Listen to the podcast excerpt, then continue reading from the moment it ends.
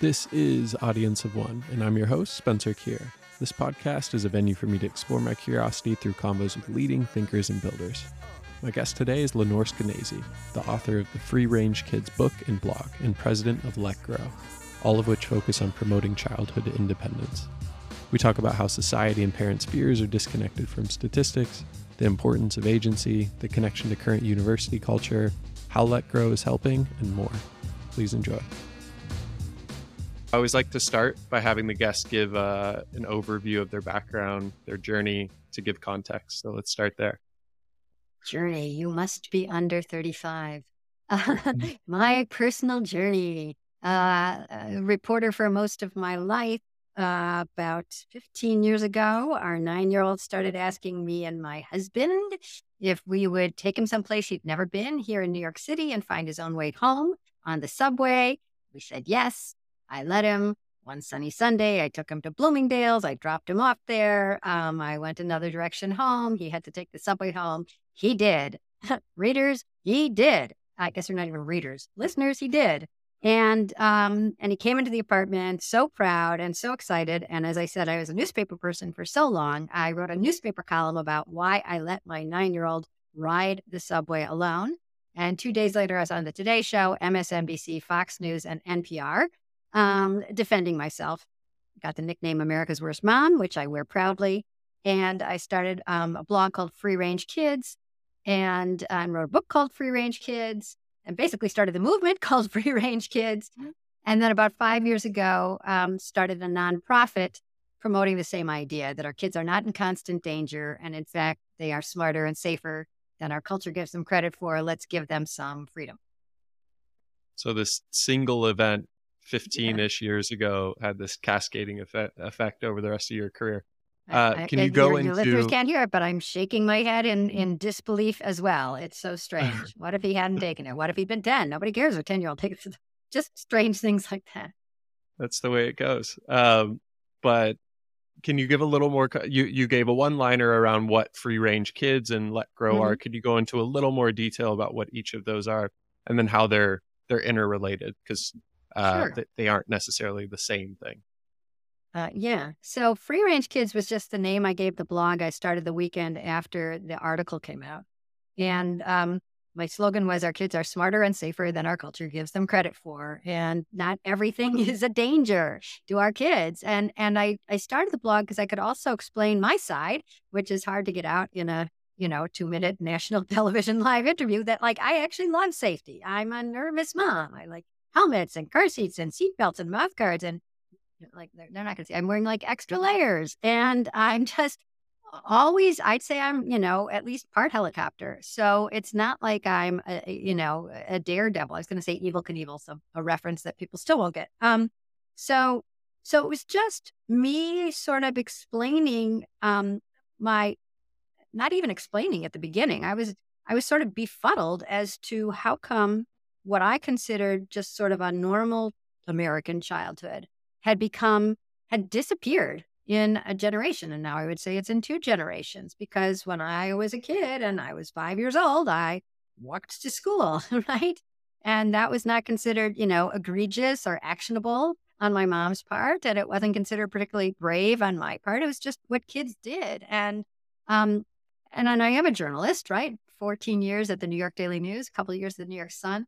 And so I was looking up the statistics. I mean, crime is lower today, even even today in 2023, after it went up a little during the COVID era. It's still way lower than it was in the 80s and particularly the 90s. Bing, bing, bing, bing, bing, bing, bing. 93, 94, just the worst ter- time in terms of, you know, murder and mayhem in America. And if you look at, if you actually go to Let Grow, which I'll explain in a second, but if you go to letgrow.org and you click on crime stats, there's just these amazing slopes that show you going up, up, up, 80s, 90s, and then plummeting down um, through through the through this century. And and I, it didn't make sense to me that we're living in a safer time than when most of today's parents were growing up, but they were acting as if it was, you know, the end times. And so, really, for 10 years, I just chewed on that. you know, how come we're so afraid for our kids? How come my mom would let me out of the house and and then go back to, you know, smoking a cigarette and drinking coffee and reading the newspaper.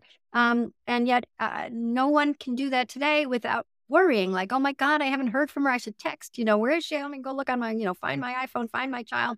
How come uh, what feels like instinct today, this this feels like a natural worry. Of course I worry the second my kid leaves the house or goes around the corner. And of course I require, you know, cameras and cell phones and guards and and and all sorts of reassurance that they're okay from second to second to second.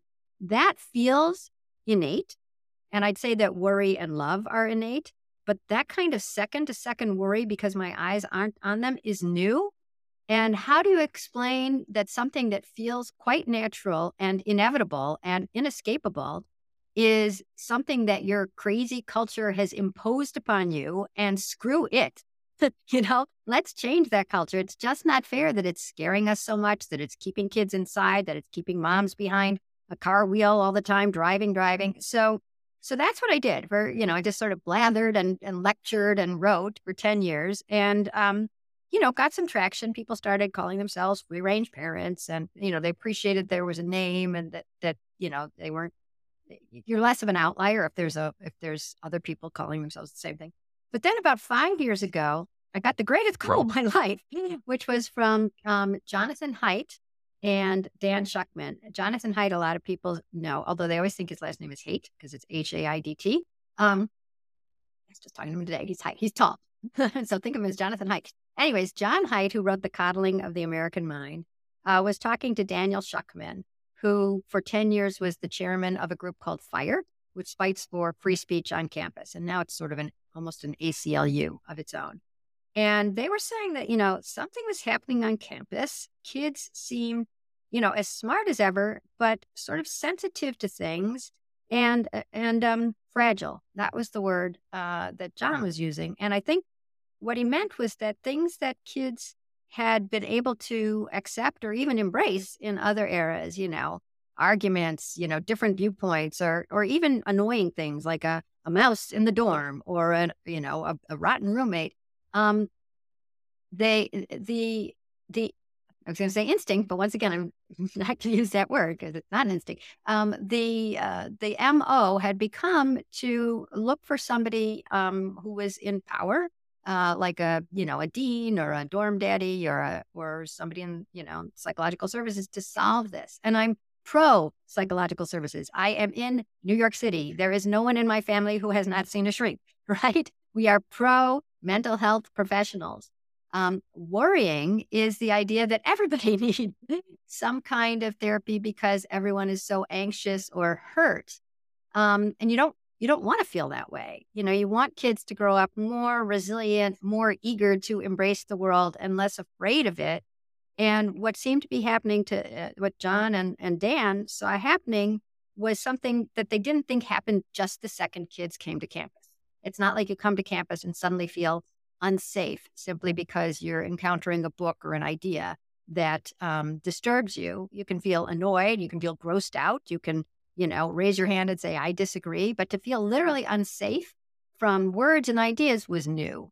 And they said something must be happening earlier in these kids' lives to make them go to the idea of, I'm not safe all the time. Um, and who is fighting the culture that is sort of disempowering kids by telling them that they're in constant danger. And also, I'd say disempowering parents by telling them that their kids are in constant danger.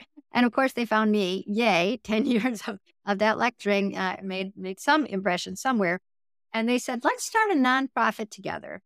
And um, I said, okay, but uh, two things. One is let's bring in Peter Gray, who is a psychologist who I quote every day. I probably quote him in my sleep. He, it's G R A Y, and he has spent his uh, professional career. He's a professor at Boston College, studying the importance of free time and free play, especially mixed age free play. You know, the the five year old playing with the ten year old and the sixteen year old all together, um, and the importance of that, and how strange it is that we have so little of that in our culture today. Everything, you know, we're we're so against segregation, except when it comes to t-ball you know, and there's no, you know, no six year old should be with an eight year old for God's sake. That's not fair. And on the bus, oh my God, the children are K through eight, then they're they must be bullying and must be horrible. So he um he sort of opened my eyes to the real importance of free time and free play. And I said, let's bring him in. And we did. And then I said, the other thing is like these these talks I've given, um, you know, for 10 years to the, whether it's to a, a corporation or a school and anything in between, people nod along. I mean, people can't see, but you're nodding along uh, right now. And, and they all remember their own childhoods and they all recognize the, the enrichment they got from non-enrichment activities, from, you know, having their bike chain fall off, um, you know, uh, going, uh, playing hooky or just playing outside or going to the library. I mean, that was me, nerdy me. Um, and, and so they all remember how very important it was for them to have time with friends that somebody else wasn't organizing for them. No adult was keeping score. No adult was organizing the games. Um, and, and so they all want that. They all think that that's really important. And they went home and nothing would change. right? Because you can't be the only parent sending your kid to the park because there's no one for them to play with. And what if you get arrested for letting your seven year old walk to the park? I was just texting about that just now. Um, and and what does it mean if if all of children's time is organized and supervised and structured? How do you wrestle free of that um, in a way that actually works for your kid, as opposed to saying you're going to be the only kid with nothing to do five afternoons a week. And by the way, no social media either. you know, go be a Lego genius. Some will, most won't. So, how do you chase? I said we have to come up with a way of giving people the experience of letting their kids play and letting their kids go beyond their sight lines for them to recognize how important and how easy this is because they're they're not doing it on their own. There isn't there isn't a path. So let's make that path. And so everybody said, okay, that sounds good. And now we're let grow. There's a lot to unpack there. We're gonna dig into all of that. Um, I want to start. Wait, I just with... have to say, like, unpack. Unpack is one of the things. Like, kids' backpacks are so heavy. Of course, they don't do anything after school. They're like bringing anvils around. They can't do anything. Anyways, go on. I want to start with attempting to identify the root cause of this uh, seeming shift in in sentiment uh, around giving our kids the space, the independence to explore. I imagine there's not one single thing, but do, do you have a hypothesis, hypothesis or set of hypotheses around what happened? Yeah, I do. I mean, so so the book Free Range Kids, I had to research it, right? So I I have four reasons that I talk about in the book, and then there's a fifth one that's been nagging at me to explain better, but we'll talk about that one in a second. So the, the four main reasons I think are, um, first of all, there's the media, right? And the media, when I was growing up, you know, was like two tin cans and a piece of string. But um, there was, uh, you know, cable. Cable was actually a big deal when it came along in the 80s. And it came along at the same time as um, the, the new interest in stranger danger. So in, in 1979, there was a boy who was kidnapped here in New York City named Etan Patz. And it was really one of the first um, kidnapping stories to go viral. Uh, and the amazing thing that I found out in a book about the history of kidnappings in America, that's the kind of fun likes I lead. What are you reading, Lenore? I'm reading the history of kidnappings in America. Um, so when Etan was taken, the the um, the public first assumption, like like what most people thought when they heard, "Oh my God, a boy disappeared from a um, a bus stop," was that he's so cute, he's blonde, six years old. Um, it must be some lovelorn lady took him to raise as her own. I mean, that's how far we were from the stranger danger fear as recently as 1979. And when gradually the word we leaked out, maybe from, you know, the, the cops or the DA or whatever, like, well, maybe it wasn't a woman. Really? Maybe it's a man. Well, why? It's like, oh, Ugh. Ah, and and Paula Fass, who wrote this book, said it was like a match to the gas tank because it was so powerful, such a shock to start thinking uh, that anybody would do something like that. It really wasn't part of the public consciousness. It's hard to imagine that we hadn't even started calling people predators. They were still criminals, right? So that was 79. 82, Adam Walsh is kidnapped and murdered in Florida, and his father's um, John Walsh. And he starts uh, the National Center for Missing Exploited Children, and then eventually um, to catch a criminal or America's Most Wanted. And then in and then then there's cable.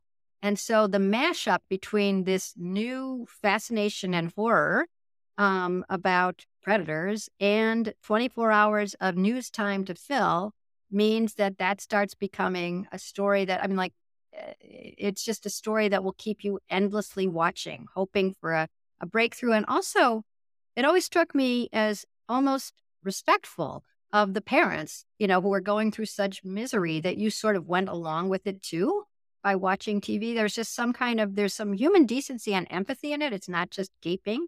Um, but it did start feeling when they put the pictures on the milk cartons, which began in 84 with the National Center for Missing and Exploited Children. You would see a picture on your milk carton, new one, I think, every week that, uh, that said, uh, Have you seen me? And there'd be a picture of a kid. And the hope was that some kid looking at this would say, Oh, that's Jimmy. He suddenly came into third grade. Nobody knows where he came from. And you say, Oh, that's this missing child. But but what was disingenuous about that whole campaign is that the vast majority of kids, even on the milk cartons, were not kidnapped, were not abducted by strangers. They were children um, taken by a parent in a custody dispute, uh, you know, a divorce custody dispute, or they were runaways. But that nuance did not come through on the milk cartons and you're you know you're crunching your captain quisp or whatever and suddenly and you think like wow that just looks like you know that could be me and so those are the kids that those are the people having kids today. And I don't blame them for being scared because they were brought up almost being told, literally being told in some cases, that, you know, kids were being snatched right and left off the street. The National Center for Missing Exploited Children really did a number on us when they said 50,000 children are kidnapped every year. And it's like, by strangers, you know, if, if that was so, I think there'd be like one kid missing from every kindergarten class in America. And thank God that's not the case. So so the media took these stories, uh, revamped them. The, the uh, there was a special, uh, a, a mini series about Adam Walsh's kidnapping. It broke all ratings records. And what do you do if you're a, a TV executive? You go, get me more of those. Not, don't give me a child.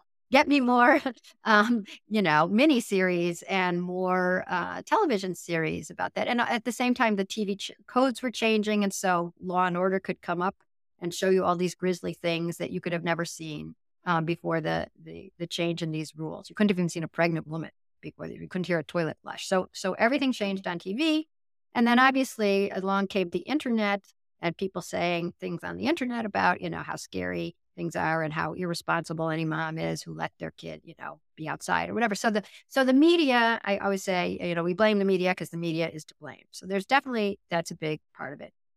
But um, I'll just whip us through the other three. One is that we live in a litigious society, and that means that we start thinking of everything in terms of like, wow, is that legal? Or could I get sued? Or what if a kid gets hurt? And I don't know if any, any of your listeners who have ever filled out one of those waivers for your kid to go on a, you know, a field trip to the field museum. and it's like, you know, yes, if they are, you know, chopped into little pieces and fed to the dinosaur, you know, I won't sue. I mean, it just there it, it takes a normal activity and it turns it into something fraught with danger that you're trying to not focus on. So, of course, you focus on it. Um, three, we live in an expert culture. Experts are always telling you you're doing it wrong. So, I mean, I'm just, I can't tell this, but I'm looking over at my bookshelf, which I have, you know, four bookshelves full of parenting advice. And I give away a lot of the books that come to me because it's like, first of all, my kids are in their 20s. And secondly, how much more advice can any person stand? Uh, but you're always being told that something new is bad for them, wrong for them. You know, have you considered this angle? There's sort of a prestige to coming up with a new thing that you hadn't worried about before. I once did a story about how many articles, how many studies are done every year on coffee. It's like, give up. Half the people in America are drinking coffee. We're not all dead. You can't just keep trying to dangerize everything. But of course, if there's a, a headline and it says experts say coffee before 9 a.m., you know, could be causing, you know, whatever, you you're going to read it. And so the experts just drive you crazy. And then fourth, we're living in a capitalist society, which I'm happy about. But there's people sometimes say, Lenore, when there were 10 kids before, don't you think it's just we have so few kids these days? When you had 10 kids, a couple of them could die and it didn't matter because then you still had eight. I'm like, wait, wait, wait, wait. Pause. I'm not sure it didn't matter. I'm like, oh, there goes another one. Oh, well, we got nine. Oh, another one. Oh, we got eight. It's still okay. We're still above five. you know, um, it's not that it didn't matter. It's that um, when bigger families were uh, were the norm, you uh, had less money per kid, less money and less time per kid, and plus the kids had other kids for each other instead of just, oh, well, you play roly poly with me. It's like, oh shit, I guess so. There's nobody around for miles. There's no kids outside. I'm stuck playing roly poly. So So um, when what am I telling you? So when the the marketplace started recognizing like, wow, two kids, two incomes, as opposed to ten kids, one income, and they come with all sorts of dumb things you never ever needed or ever will need, including things like I, I usually bring my little bag of tricks with me. That you know, there's baby knee pads, as if nobody has ever crawled, you know, as if it's too hard, and there's spoons that change color if the food in them is too hot, and it's like you couldn't touch it. You know, same thing with the baby bath temperature duck. You put this thing in the water, and if it changes color, then it's too hot. of course, if your child changes color, probably too hot but you're supposed to do the, the duck first. Anyways, the point is that there's just a lot of products out there that have to make you afraid of something bad happening to your kid before you will buy it to assuage the fear. So it's creating the fear um, to to ameliorate it with this expensive or or simply stupid product. The the media piece in particular, and the I like the phrase you used, uh, dangerizing um, of the, this notion of stranger abductions uh, is something I've had a couple conversations w- with friends and family recently about, including one last night with my wife in preparation for this call. Um, I, I, asked her, uh, th- this is an ongoing conversation about the degree to which we're going to allow our one and a half year old daughter to be independent and, you know, walk to the walk to the grocery store by herself. Bar.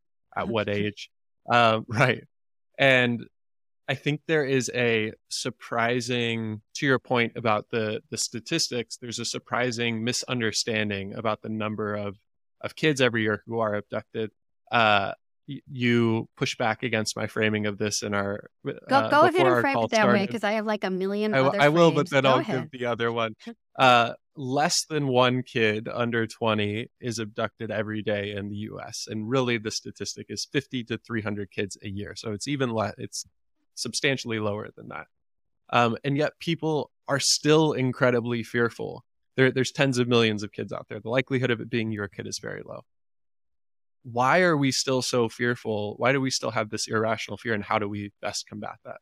You know, I don't blame people for having the fear because of all the things we've just discussed. I mean, you're we're living in a culture that is trying to scare us, so that will, you know, buy trackers or you know or uh, uh, put our kids in an after school program knowing that they will be uh, supervised by somebody uh, it's it's this enduring fear because i mean it's my fear too you know when sometimes my kids were coming home and i was like gee it's dinner time where are they i would you know i would flash on those fears too um i think it's impossible to keep anything in perspective when it's presented as something that could happen unless you prevent it, because suddenly you think that anytime that your child is outside of your sight, they could be abducted and it's up to you to save them. So the only thing I've seen that changes parents is not my statistic that I'm about to give you, um, or any of the statistics that anyone could look up. And and my favorite statistic about this, if there could be a favorite statistic about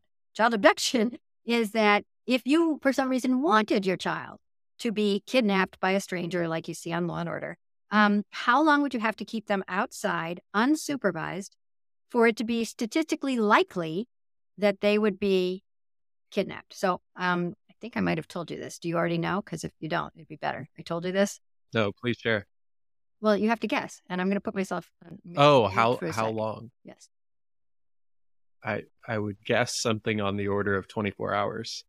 Okay, so you think if your kid was like playing outside and then decided to sleep in her sleeping bag, not at one and a half, but say seven, and then woke up right. by by three o'clock the next day, she'd be gone if she'd started like after school the day before.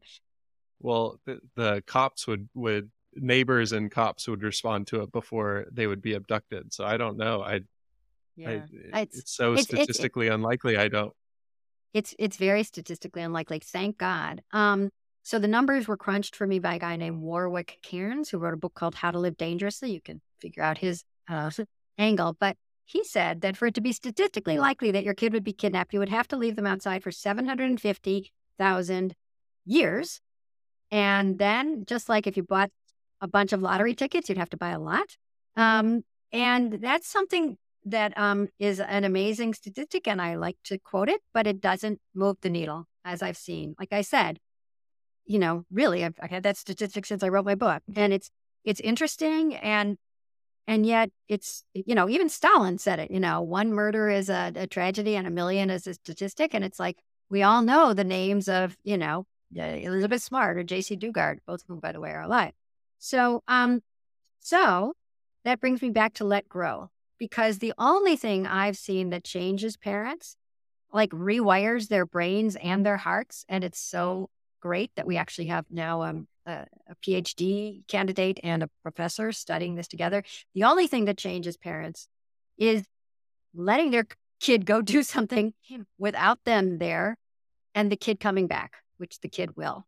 Mm-hmm. And the pride and the excitement of seeing your child blossom that way, seeing that they are self sufficient, not that you've been written out of the picture and they don't know you and goodbye, I'm, you know, taking my backpack and going to the Sierras, but just seeing that your kid is competent and confident, that rewires you. And I, I did a whole television series that nobody saw called World's Worst Mom, was a reality show. And they put me with the with parents. I was not the craziest, that's libelous. they put me with very, very cautious parents. um, like a parent who still fed her 10 year old with a spoon in his mouth, and a parent who let her eight year old get a skateboard, but only if he would he was only allowed to stand on it on the grass and a mother who would take her daughter, 10, into the bathroom with her, you know, public bathroom, and then also go into the stall with her so nothing bad would happen. So these parents were, I would say, at the far end of the cautionometer, the cautionometer, whatever you want to call it. And my job was to give them each separately. Um, like I would come to the family, and day one, I would have the kid, like the kid with the mom who fed him in his mouth. Obviously, she never let him use a knife or go on an overnight or do anything basically and and he had his his stepsister the, the husband the, the new husband's daughter was younger and did all these things so there was a lot of tension in the family so for the first day I, I sent the parents off to a spa and i taught the kid how to use a knife and then the second day i think he took the bus but one day um, we got him a bike because he'd never been allowed to ride a bike because he, a he might fall off, obviously, and hurt himself, but B, he might be frustrated. And I don't want my son to have to go through that, said the mom.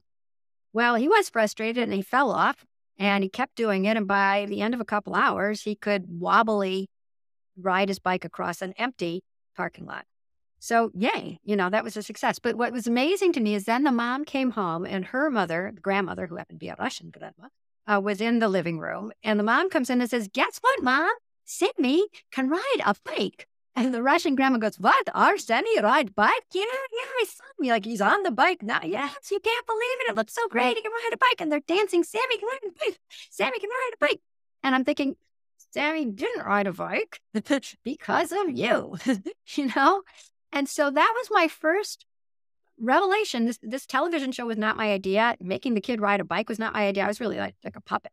But but what it showed me is that the fear that seems you know, like just the thickest layer of ice, like you could drill, drill, drill down on it and not get to the fish.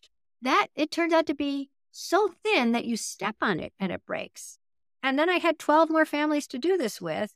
You know, the families that wouldn't, you know, a mom who thought that if a kid came to school with a band aid, that showed that her, her mom must be bad. The kid's mom must be bad because why would a kid ever have a boo boo? I mean, these were parents with, I'd say, very, very serious fears.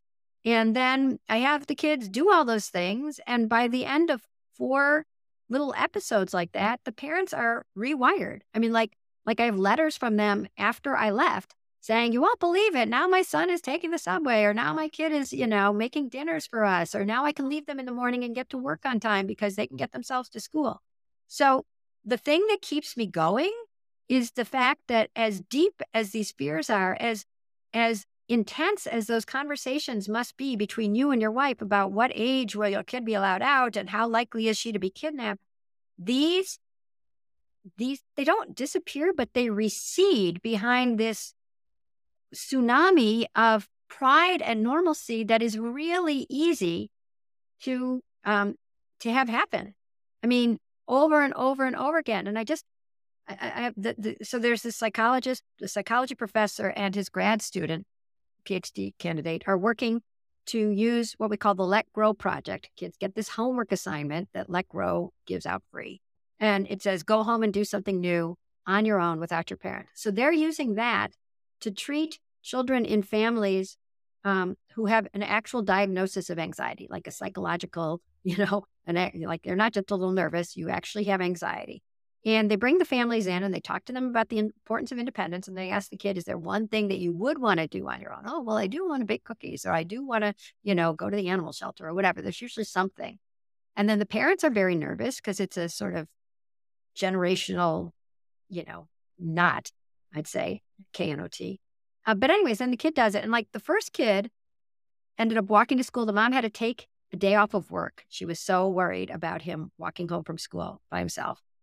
Um, but he did. And he walks through the door, and there he is. And the next day, she went to work. He walked home by himself. And that weekend, he's one of those train kids. I want to take the train. He took the train five stops.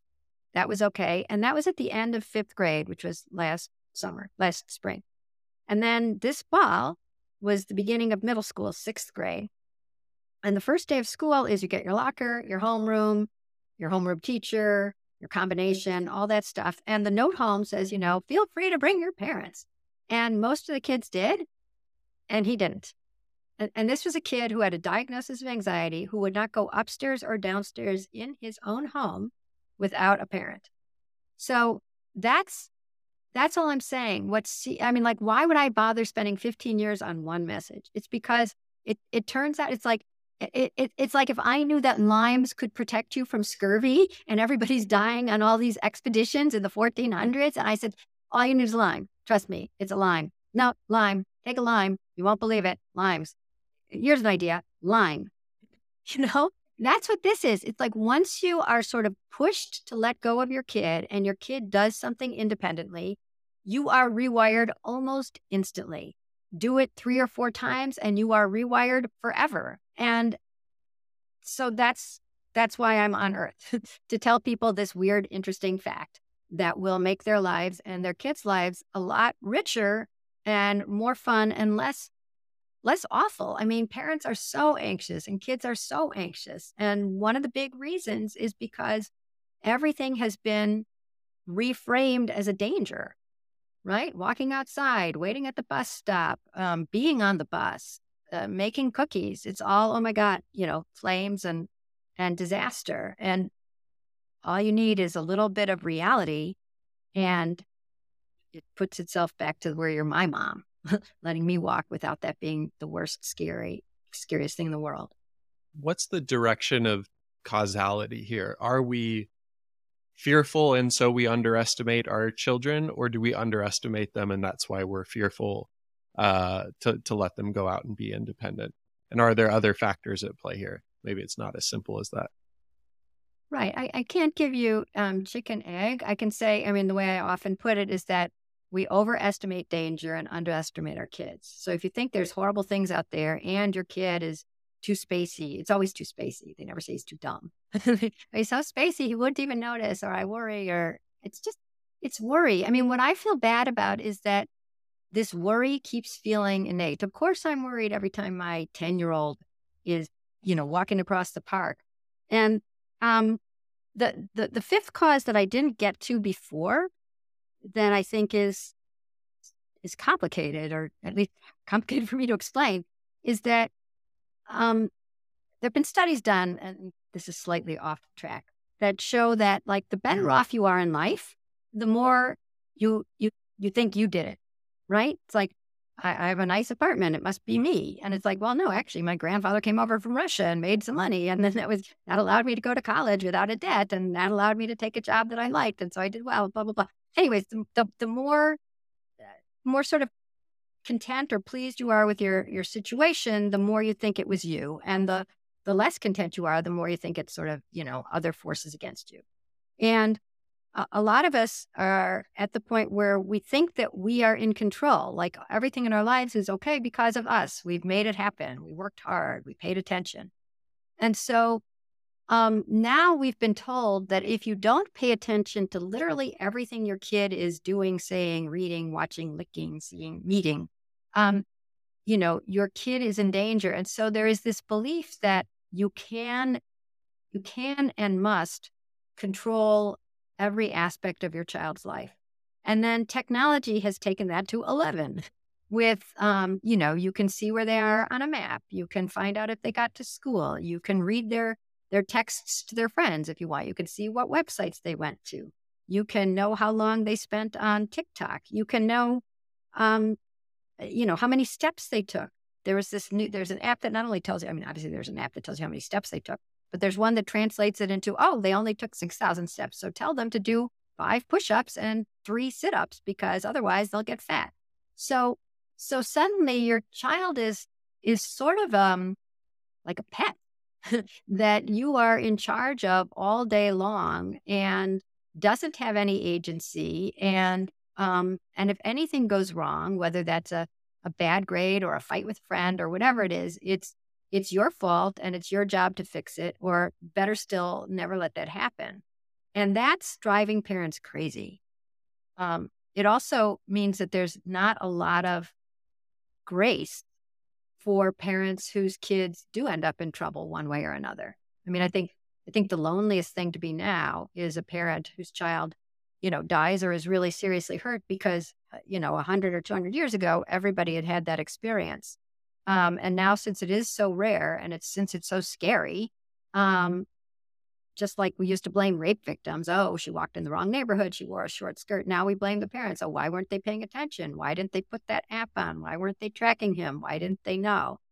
And so there's the there's the anxiety of something bad will happen to my kid. And then on top of it, there's this anxiety of like, and it will be my fault and I should be, you know, hated and guilty for the rest of my life. The the phrase that I hear, um, I'll just give you one example. It's like, a friend who is is just texting me now. He's become a buddy. He's sort of a skeptic, and then he became sort of a Let Grow fan. Um, and he's podcaster, and now he lets his kids do more things. And one of them was he let his 12 year old walk two houses down in suburban Kentucky to a friend's house. Um, and the friend's mother then walked her back when when it was the end of the play date, which I hate even saying play date. But um, and and the reason was, well, if anything terrible happened, I could never forgive myself. And so, what I feel bad about is this looking ahead to a disaster, thinking it's going to happen, thinking it's all your fault, and then working backwards from that to, I guess I'll walk her two houses home. So, it's become normal to think of a two house walk for a 12 year old in the suburbs as, you know, uh, trying to escape from the, uh, you know, the, the Bataan death march. you know, mm. it's like, hey, you, bang. So, what a, what a, you know, first of all, it's sad, but secondly, what a, what an ungrateful culture we have in that, you know, we're lucky that we've gotten rid of, you know, polio and diphtheria, and we're not living through a famine, and we're not living through a local war. And yet we're treating our kids as if they're in you know, horrible danger all the time. And I must be alert, like sleep with one eye open because, you know, I don't know if they'll make it from today till tomorrow. We have access to so much information. And because we've mitigated or eradicated so many of those other things, our attention has to go somewhere else. I'm not sure it has to go somewhere else. It is going somewhere else. I mean, I, I don't want to let the Good culture point. off the hook because we had eradicated polio by the time I came along and I was still walking to school. Good point you mentioned earlier that Let Grow was founded with you and, and Jonathan Haidt and a few other folks. Um, and his interest in it was because he was seeing a potential connection between the lack of independence and free play and self sufficiency early on and uh, this campus culture around trigger warnings and safe spaces, et cetera. Uh, has there been research since done there to to definitively draw a connection between those things. And and in either case what do you think it is that's so important about independence and free play et cetera early on that helps uh, mitigate those things later? Yeah research um, so peter gray who came in um, just wrote a big paper that's going to be in the journal of pediatrics about uh, the decline in children's free time and free play and what they call mobility or something, independence of mobility. I don't know, something about like kids being able to walk around. And the increase in anxiety and depression. Is the anxiety only about reading a book that doesn't have a trigger warning on it or hearing an idea that seems unfamiliar or wrong or mean? Um, no, it's it's sort of all anxiety. But um, the reason Peter Gray, I, I, was so excited to have Peter Gray join us, and now John is writing a book about the importance of free play in childhood, or at least half of his new book, whatever. He's writing so many books, who knows? Is because what what Peter explains is that in free play, let's I'll ask, I'll flip this on. You haven't talked a lot. Tell me what you got. What did you do for fun with your friends without supervision when you were a kid? My most memorable and informative experiences were from I'll say fifth grade to seventh or eighth grade. Uh, my parents would let me go out during the summer from sun up to sundown, uh, like 8 a.m. until into the night, and I would go and bike around and we play basketball and go to each other's houses and play video games. Okay, so uh, for for my elucidation and everyone else's, sounds like okay, you got some muscles from playing ball and riding a bike. What else did you get? I got a sense that uh, I'm capable of, of navigating the physical world on my own. Um, a lot of time spent with friends who, you know, at that age, you're always uh, either best friends or at each other's throat. So there, there's a certain amount of conflict resolution that you have to do without the help of adults. Um, time management because uh, although there weren't necessarily places I had to be during the day, I had to be home for dinner or uh, or had other you know responsibilities or appoint- appointments I had to get to. Um, I would be given a small allowance, or I, I, would do chores around the house to to earn money, and I had to uh, you know allocate that appropriately over the course of the day or the week. Those are a few things that come to mind. Well, those are pretty great. I mean, those are sort of everything that you need now, right? I mean, you're married, you have a kid, you have a job.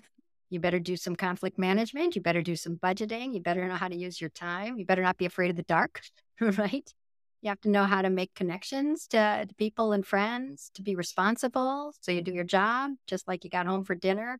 So, um, what Peter Gray talks about is that when instead kids have only organized activities, the the real vitamin of that uh, experience is gone. You know, you're left with the empty calories of it's not completely empty calories. You've learned how to kick a ball or hit a ball with a bat or play chess. I mean, those things are great, but you haven't learned how to make the teams, how to deal with an argument, how to figure out what you're going to do that day, who goes first, uh, what if somebody brings their little brother along and they're going to have to leave unless you figure out something for him to do? Okay, so let's play tag with them, but we better run really slowly. and that's the beginning of empathy, right? Because then the kid is having fun and you're kind of having fun because you're goofing around.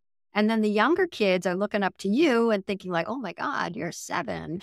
you know, I wish I could be like that." And they sort of start stop being babyish because they want to be more like the cool kids who are two years older than them. Nobody wants to be like us. We're adults. We're like robots or something, you know, something from another uh, plane. So, so when you take away all those opportunities for that kind of growth, including uh, the one you just said, you're either best friends or at each other's throats, and it sounds like it's the same people, right? You're, you know, so then you find out that like somebody that you really love can be a jerk and can be somebody you love, or they could do something really wrong and you can talk about it or fight about it. But then you go on, and the next day it's like, okay, are we meeting at your house? Or are we meeting, you know, at Steve's house? So um, it's not surprising that if you don't get those experiences, a lot of them, which Mother Nature expected you to have from age two till you're married, you know, um, how could you be prepared for uh, Congress or the school board or um, or college if if you if you've been told that somebody should be there mediating the you know the the misery or the disappointment or the frustration uh, i don't blame you for not knowing how to do that. You haven't had the crucial experience that mother nature expected you to get when she put the play drive into kids. Put the play drive and the explore drive into all of us so that we would do those things and we would get brave and we would get annoyed and we would get exhilarated and we would take little risks. And there's a there's these three professors at Georgetown now who are studying whether American American maybe Western kids are getting um, their freedom so late uh, that it's they've missed the years when they were supposed to be calibrating their riskometers. Um, their theory is that basically from around age seven to twelve, Mother Nature expected you to be, you know, climbing trees and jumping from rock to rock and seeing if you could do a wheelie on your bicycle. And um, and if you're not doing them then, which is when Mother Nature or whatever you want to call it, you know, evolution expected you to be taking these little risks and realizing, wow, that was stupid, or oh my God, that's so easy, or that was scary, but I can do it. And if you do it later, it's not that you're lost forever, but it's sort of like if you learn a language before 12, it's easy. and after 12, you're going to have an accent. And it's same with risk. And the the one study they did that was sort of proof of concept was they just did a survey of American and Canadian college students and Russian and Turkish college students. And they asked them things like, is it risky to be in a cafe by yourself? Is it risky to be, you know, uh, walking home while the sun is still out? And American kids were seeing risk where there was very, you know, uh, statistically, there was very little risk. And that's because they'd always had an adult with them. And so, why would you have an adult with you? Must be dangerous, must be not something I can't handle. And so, we are not doing our kids any favors by quote unquote protecting them, especially when we're protecting them in already very safe situations, like walking them to school every day or driving them to school every day when they could be walking with the neighbor and you move to that neighborhood because it is so safe. So, so Let Grow is dedicated to making, renormalizing independence and free play. And since we're getting close to the hour, I'm just going to explain our two big projects because everything we do is free. And so I'm just sort of desperate for more um, individuals, but particularly schools to consider doing these things. And one is we were talking about it earlier the Let Grow project, where your homework assignment is go home and do something new on your own without your parents. And we originally thought this was just for basically K through six. And then we heard some amazing stories from middle school students who were starting to do things on their own and how anxiety levels were plummeting. And we have a great video about it, which I'll give to you to put in the notes or something. Um, and then we just heard this past year, a year ago, from a from a high school teacher who gave the Let Grow project to his seniors. And they started doing things like, I drove my sister to her dance lesson. You know, I had never done that before. It was great to feel useful. Or, you know, I went with some friends to the county fair. Whatever they did, they were like, I finally made a meal. They just felt so great. And whatever you're doing at whatever age, it's this step forward into competence. It's not like I don't need my parents anymore, or now I can go live in, you know, Argentina. It's just, it's a great feeling to not feel helpless. And it's a great thing for parents to see their ch- child blossoming. So there's only an upside, I'd say, from K through 12. So if anybody is interested in the Let Grow project, you just go to Let Grow and you click on project and all the materials are there and they're free and it's very simple. I mean, I've just explained it to you. We have, it goes on and on for pages in the project just because we want it to look official. but really, it's send the kids home to do something new on their own with other parents and then have them reflect upon it. If you can have the parents reflect on it, even better.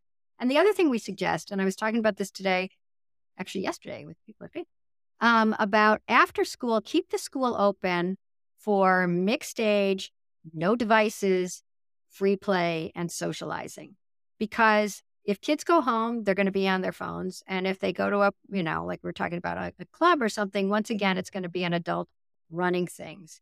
And so, how do you give kids back what we were just talking about? You, you know, you're not going to ride your bike till the street lights came on like you did, but you have a bunch of kids together. Some of them are going to play ball. Some of them are going to draw with chalk. Some of them are going to be arguing. Some of them are going to be like me and just stand in the corner and trade cards. For some reason, that was a big thing when I was growing up.